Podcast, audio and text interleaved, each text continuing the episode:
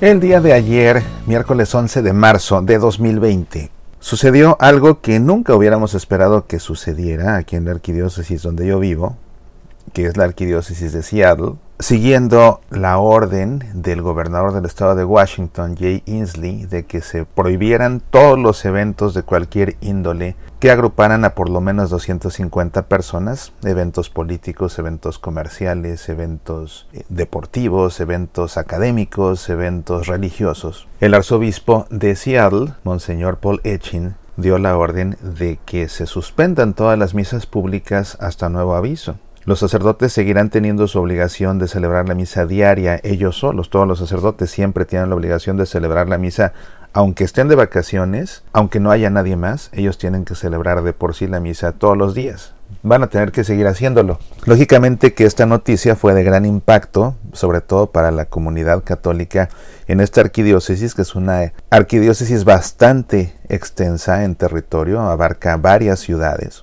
Y esto nos da una buena ocasión para volver a reflexionar sobre el tema que para muchos es tema de conflicto, de la recomendación, si no es que de la orden que otros obispos están dando de que se reciba la comunión en la mano. Hay muchas personas que esto les irrita, hay muchas personas que se sienten hasta ofendidas porque esto se ha hecho. Y la realidad es que, aunque no nos guste, tenemos que comprender que los obispos que están o bien pidiendo o bien ordenando que se dé la comunión en la mano temporalmente, no lo están haciendo por profanar la Eucaristía en lo absoluto, no, lo están haciendo para prevenir un contagio y no lo están haciendo por capricho. Lo están haciendo o bien porque se los han impuesto las autoridades gubernamentales. Pensemos por ejemplo en Italia, que también se cerraron todas las iglesias. En Italia están cerradas todas las iglesias por orden del gobierno mismo, pero también restaurantes, también bares, también centros deportivos, también escuelas. El Vaticano mismo ha cerrado ya porque ya se reportó un caso de coronavirus dentro del territorio de la Ciudad del Vaticano.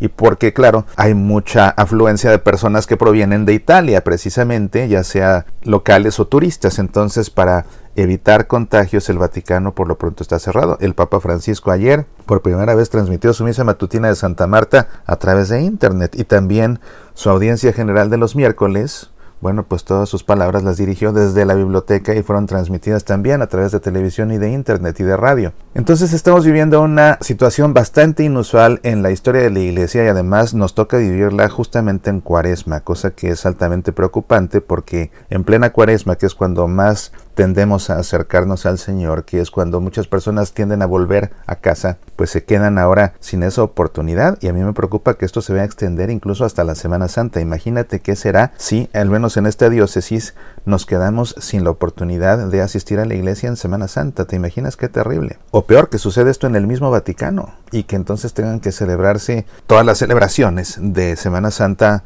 a puerta cerrada y transmitidas por televisión.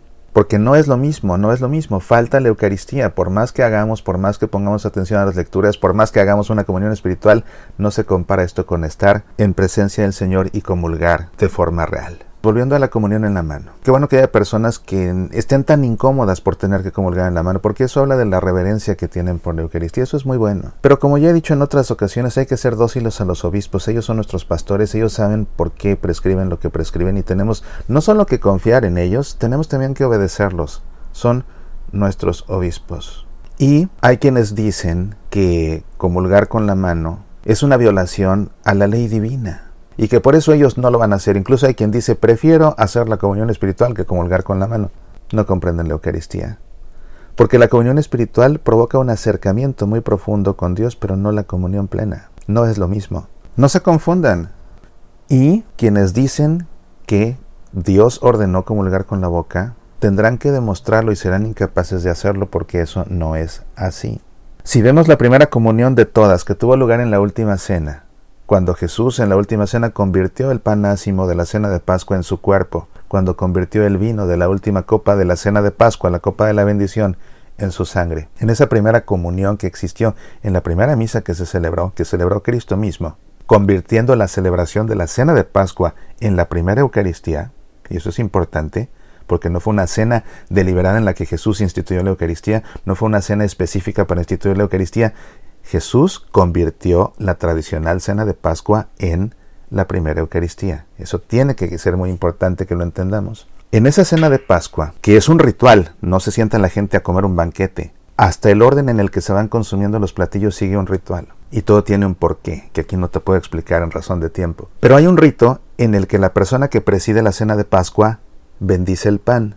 Y lo que hace es que lo toma con sus manos, lo bendice, lo parte y lo reparte a todos los comensales para que todos coman de lo mismo. Cada comensal tendrá panásimo al lado de su plato. Pero en ese momento, cuando se bendice el panásimo, el que lo bendice lo parte y le da un trozo en la mano a cada persona que está sentada a la mesa. Y así todos consumen lo mismo. Ese rito de la fracción del pan es el que Jesús aprovechó para confeccionar la primera Eucaristía, convirtiendo ese pan que bendijo, que tomó, que bendijo, porque siguió todo el ritual y el Evangelio es claro, lo tomó, lo bendijo, lo partió y lo dio, ¿verdad?, a los discípulos. Y les dijo, y les dijo, pon atención, hasta escribí un artículo al respecto, lo puedes encontrar en mi blog en semillasparalavida.org diagonal blog, se llama Cuando ordenó Dios que se comulgara con la boca. Las palabras que vemos en el Evangelio original, en los Evangelios, en los tres sinópticos y en la primera carta a los Corintios de la institución de la Eucaristía, los verbos que utilizó Jesús son lávete, fágete. Eso significa tomen y coman. Pero ese verbo lávete es el modo imperativo del verbo griego lámbano, y lámbano significa tomar con la mano. Incluso antes, cuando el Evangelio habla de que Jesús tomó el pan, se emplea el mismo verbo, nada más que en tiempo pretérito. Dice el Evangelio en griego, labón o isus arton. Es decir, Jesús tomó el pan con la mano. Labón es el pretérito del lámbano, que es tomar con la mano. Y después cuando se lo da a los discípulos le dice, lávete fáguete. Lávete es el imperativo. Tomen, tomen con la mano. Entonces la primera comunión Jesús la dio con la mano, él mismo la entregó en la mano, siguiendo ese ritual de la cena de Pascua judía, el cual está él convirtiendo en la Eucaristía, en su fracción del pan. La fracción del pan judía, él la convirtió en su fracción del pan. Y acuérdate que el nombre original de la misa era ese, la fracción del pan. Vemos en los Hechos de los Apóstoles de que se habla de cómo se reunían los apóstoles con los primeros cristianos en las casas de los primeros cristianos a partir el pan. De ahí procede esto y no podemos deslindarlo porque Jesús quiso convertir o transformar ese rito en su propia fracción del pan, de su pan eucarístico. Y hay muchas personas que están rebatiendo esta afirmación que está en el Evangelio. Yo no estoy inventando nada y por eso hasta te estoy leyendo el texto original en griego. Ni estoy inventando ni estoy interpretando. Ahí está tal cual. Pero hay personas que me lo rebaten diciendo, sí, pero cuando Jesús les dio la primera Eucaristía en la mano, se lo dio a los apóstoles que ya eran sacerdotes. No es cierto, no te confundas. En la última cena Jesús ordenó a los apóstoles como sacerdotes, pero lo hizo después, después de instituir la Eucaristía. ¿Por qué? ¿En qué momento los ordena sacerdotes? En el momento en que les da la facultad, les da la potestad de ellos mismos partir el pan consagrado. Y eso es en el momento en que les dice, hagan ustedes lo mismo. Eso lo puedes ver en el Evangelio según San Lucas y en la primera carta a los Corintios. Y eso sucede después de que Jesús parte el pan. Primero confecciona la Eucaristía, primero instituye la Eucaristía y después los ordena sacerdotes. Tiene lógica, no podía ordenar los sacerdotes para que partieran el pan si no existía un pan que partir primero. Por eso sigue ese orden. Además, ontológicamente es más importante la Eucaristía que el orden sacerdotal. La Eucaristía es el máximo de todos los sacramentos. Es el sacramento más augusto, dice incluso el Código de Derecho Canónico. La Eucaristía es eh, la fuente y el culmen de toda vida cristiana porque es Cristo mismo. Todos los sacramentos dispensan gracias o restauran gracias que hemos perdido, como la reconciliación. En el caso de la Eucaristía recibimos a, Dios mismo, al Hijo de Dios mismo. Por eso es el más importante de todos. Entonces, siendo más importante que el orden sacerdotal, Jesús también necesitaba por eso instituirlo primero, antes que el sacerdocio. Primero les dice, tomen y coman, porque esto es mi cuerpo, y ahí está instituida la Eucaristía, y después les dice, hagan esto en memoria mía. Y es ahí cuando los ordena sacerdotes. Entonces, cuando Jesús dio la comunión en la mano a los apóstoles, no eran sacerdotes todavía, eran laicos.